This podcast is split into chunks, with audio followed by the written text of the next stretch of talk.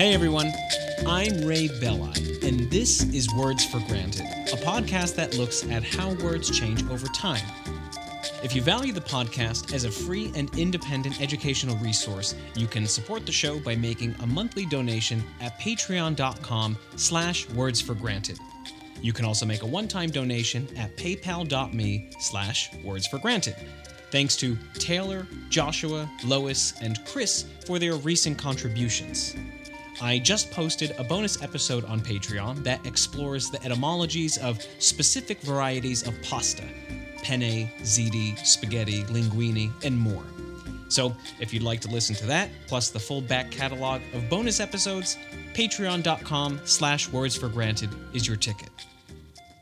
Before we jump into today's new series on the lost letters of the English alphabet, which I'm so excited about, I wanted to discuss some listener emails I received in response to the open ended question posed at the end of the last episode. Last time, we looked at the etymology of pasta, and the semantically similar words macaroni and noodle came up in the discussion. Because the meanings of these words have such a degree of overlap, I had a sense that we probably don't all use them in exactly the same way. And based on the listener emails I received over the last few weeks, I was right. So I said that in colloquial usage, macaroni and pasta are synonyms, excluding stuffed pastas like manicotti or tortellini. Those wouldn't count as macaroni. It turns out that many of you don't agree with me, and apparently neither does the dictionary. But yet, some of you do agree with me, so I'm not entirely alone here. Based on the emails I received, it seems like most people's senses of the words pasta, macaroni, and noodle are in accordance with their standard English dictionary definitions, which are as follows. Pasta, a dish originally from Italy consisting of dough made from durum wheat and water, extruded or stamped into various shapes, and typically cooked in boiling water macaroni, a variety of pasta formed in narrow tubes, and noodle, a very thin, long strip of pasta or a similar flour paste eaten with a sauce or in a soup. Yet, these definitions don't hold true for everyone. Listener Themby says that she's heard many Italian Americans from the Northeast US refer to all non stuffed pastas as macaroni, while for her, macaroni refers to narrow tube pasta only. I myself fall into that category of Italian American from the Northeast US, so I can attest to that. By the way, my sense of macaroni as a synonym for pasta is apparently so ingrained that a few nights ago I accidentally referred to the ravioli I was eating for dinner as macaroni.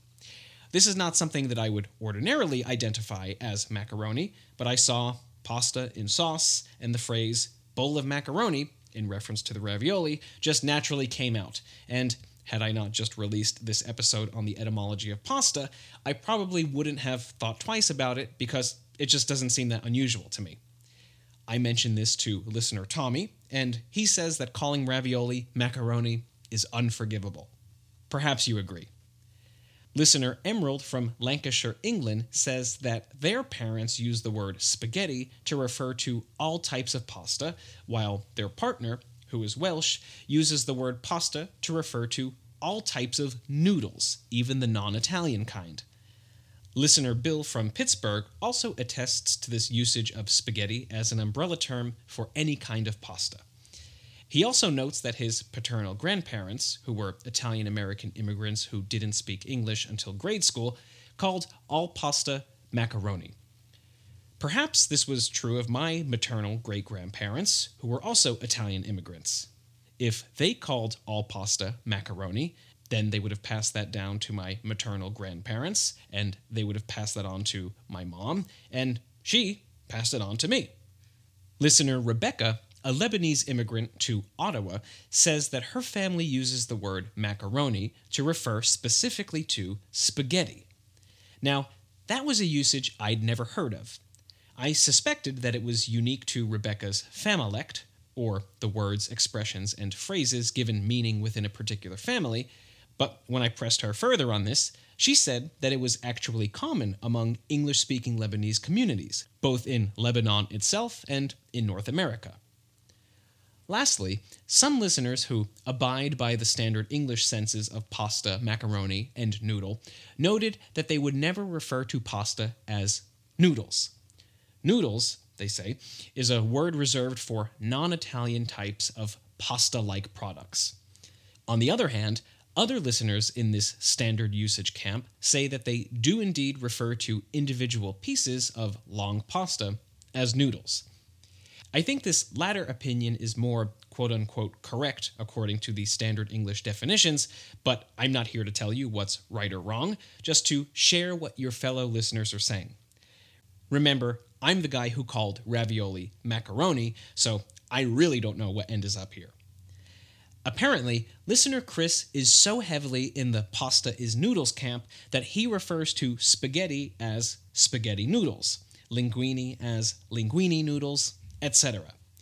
He recounted an episode where he was cooking with an Australian friend who became annoyed that he kept referring to spaghetti as noodles. He confusedly asked, Well, what should I call them then? Pasta, his friend replied, to which he said, Exactly pasta noodles. His friend insisted that noodles described Asian noodles, while Italian noodles had to be called pasta. The bottom line here is that, regardless of what the right senses of these words are, according to the dictionary, there are minority usages of them stemming from different regions, historical lineages, familects, and more. In spite of truly not caring about who's right and wrong here, I do want to share one quick observation in defense of my macaroni is a synonym for pasta usage that goes beyond my multi generational Northeastern US Italian American heritage. I was at the supermarket and passing through the pasta aisle, and having just done the pasta episode, I had pasta names on my mind, so I was just perusing the boxes, reading them, and lo and behold, what do I see in fine print at the bottom of the boxes? Enriched macaroni product. So this was not only the boxes of macaroni that said enriched macaroni product, but all the pasta had this on the box. Ziti, rigatoni, shells, rotini, orzo spaghetti, you name it. All of them were called enriched macaroni products. And this was not just one brand, but multiple brands. I never noticed this before, and again, if I had, it probably would not have struck me as odd, since I'm a pasta is mostly macaroni guy.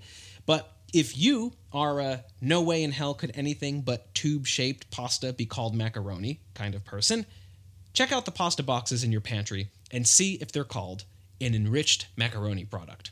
Since this very precise phrase is used by multiple brands, I assume this has something to do with the FDA and standardized regulatory language.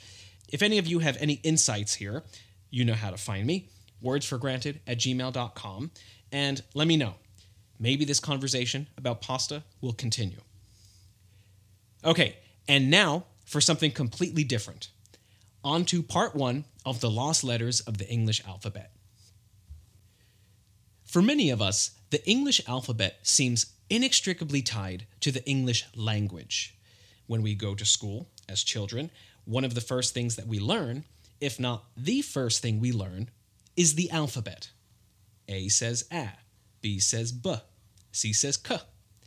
The ABCs of a particular subject refer to the most fundamental knowledge or skills relevant to that subject.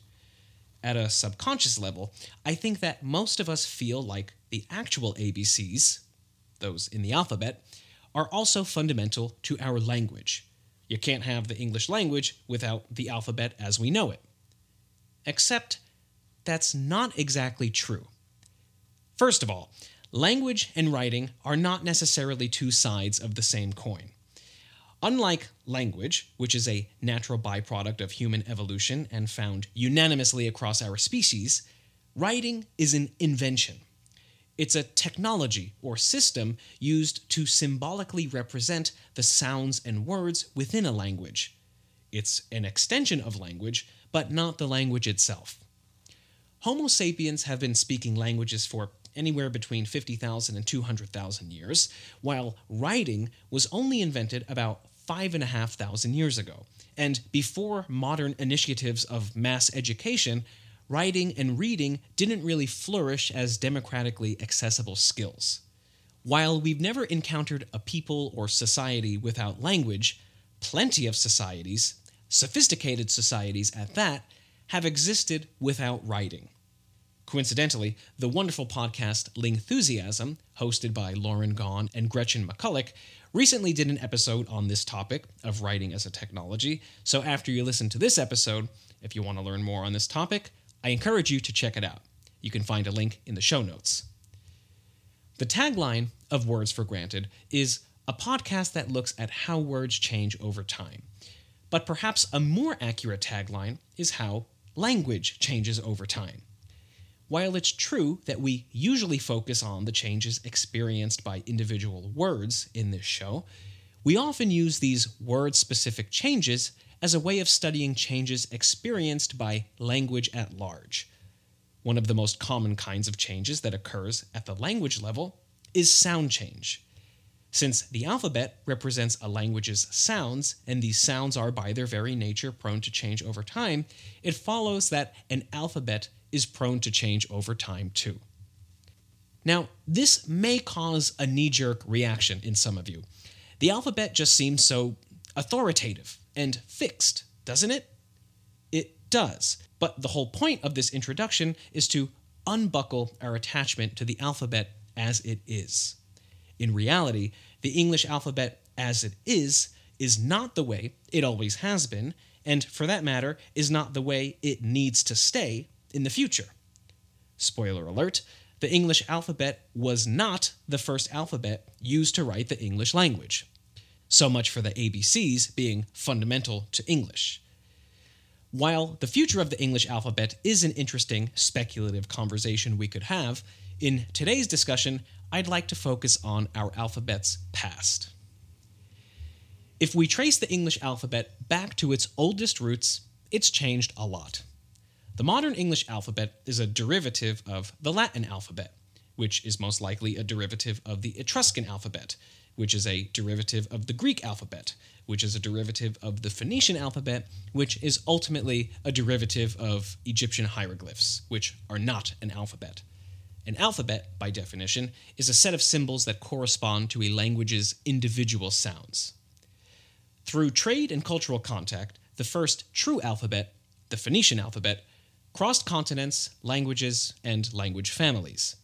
After several centuries, it made its way from its homeland in the Levant to Greece, to Italy, and finally to the British Isles.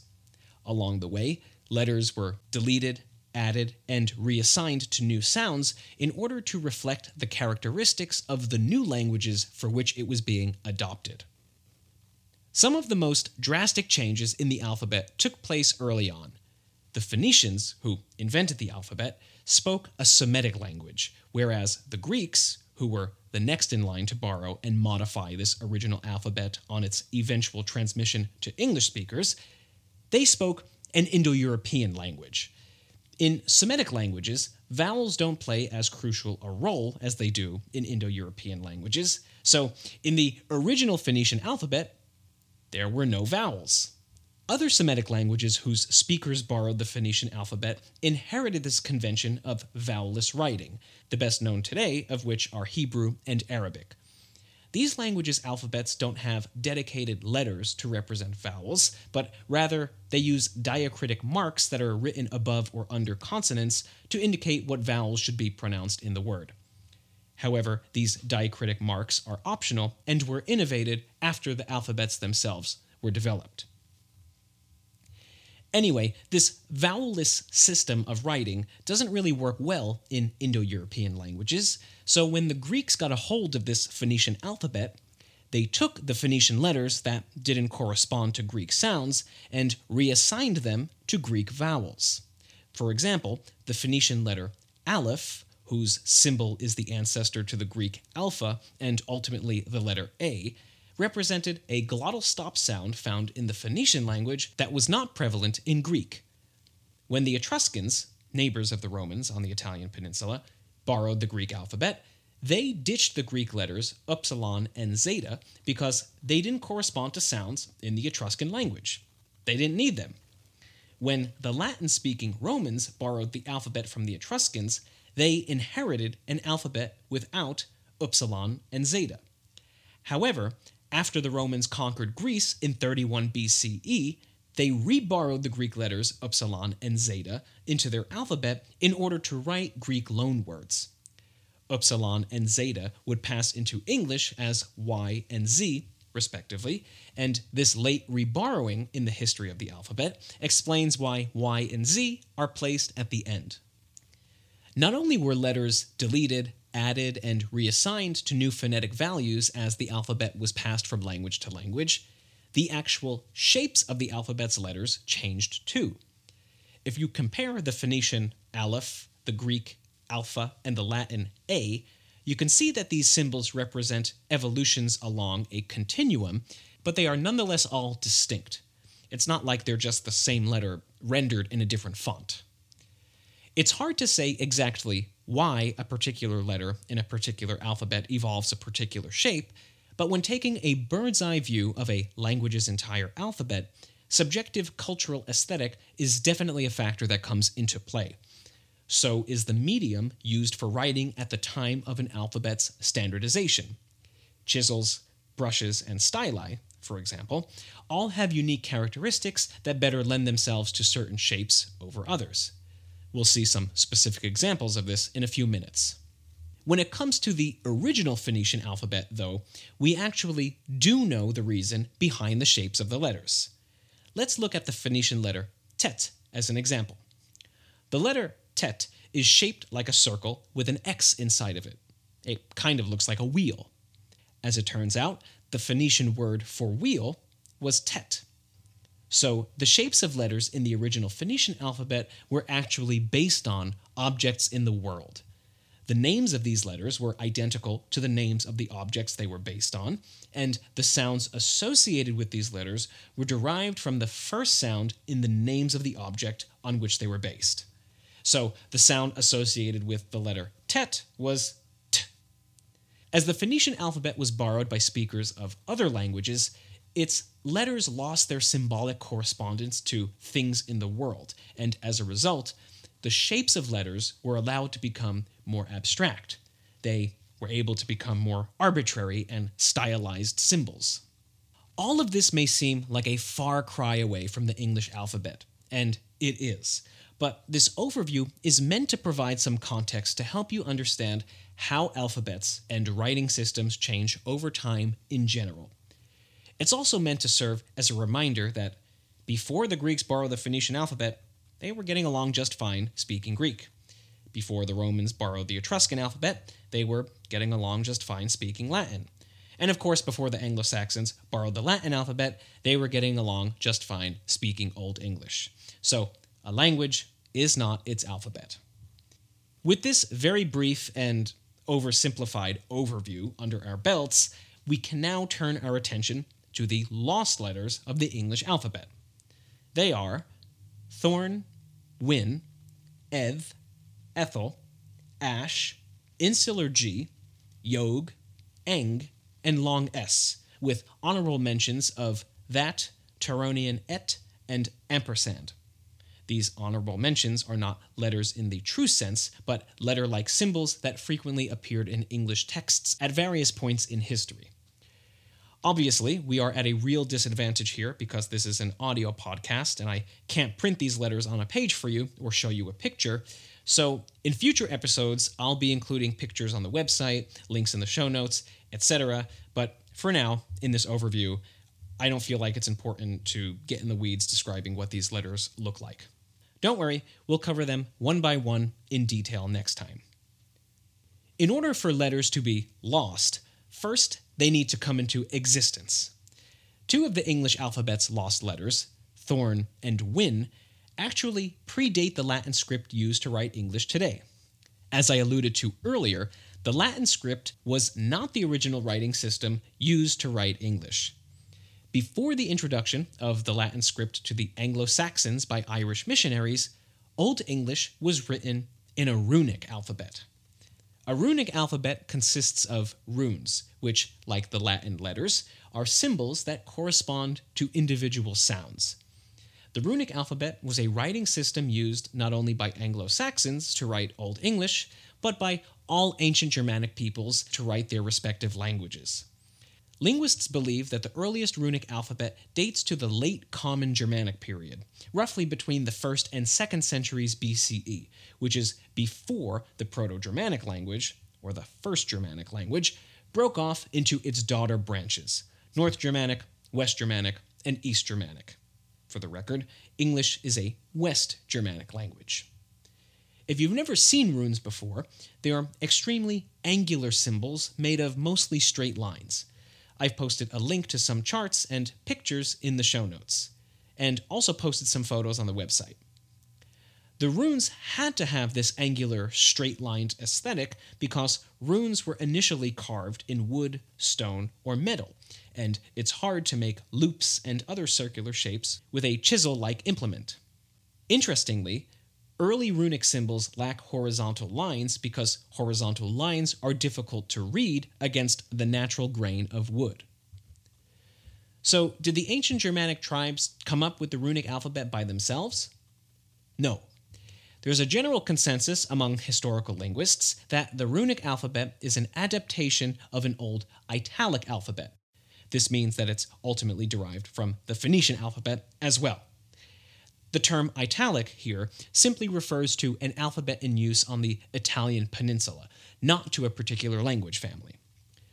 Originally, these Old Italic alphabets, from which our familiar friend, the Latin alphabet, is ultimately derived, were also very straight lined and angular, and that's because they too were primarily carved in wood, stone, and metal.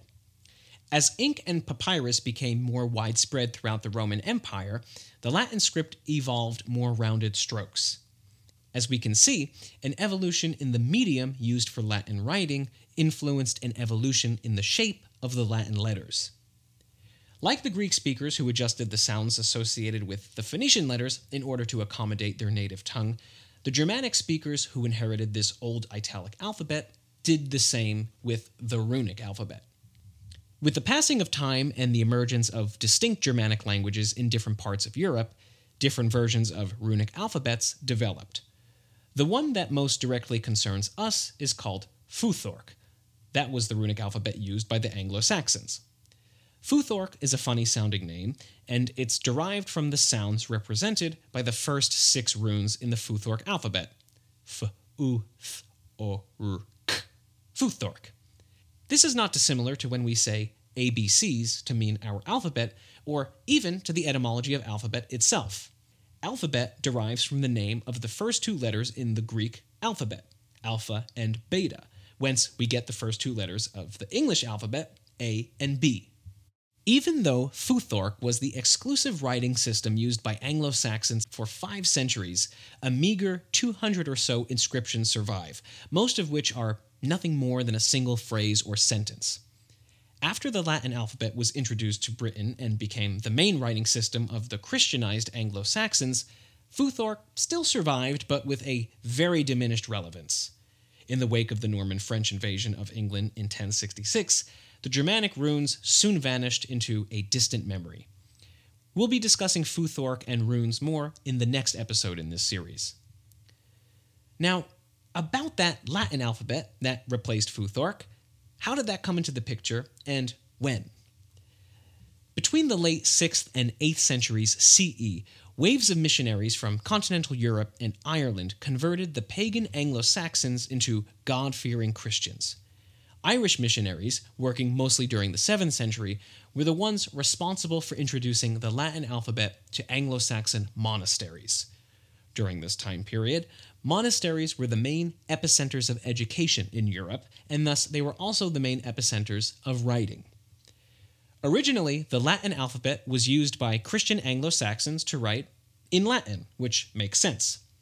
The earliest English words to appear in the Latin script were personal names of people like kings and landowners, which also makes sense. But Rendering those English names in the Latin script was all it took for those native English speaking scribes working in Latin to soon realize we could also use this Latin alphabet for our native language too. Once this realization occurred, the written corpus of Old English grew exponentially. Full length Old English literary works such as Caedmon's Hymn, The Seafarer, Dream of the Rood, The Anglo Saxon Chronicle, and of course Beowulf were written down, and they were written down in the Latin alphabet. A reasonable question to ask is why did these works of literature get written down in the Latin alphabet when these native Old English speakers already had the Futhorc runic alphabet? The answer is pretty straightforward. There was simply no precedent for writing down literature in Germanic cultures. For centuries, Germanic peoples had an oral tradition of poetry and storytelling.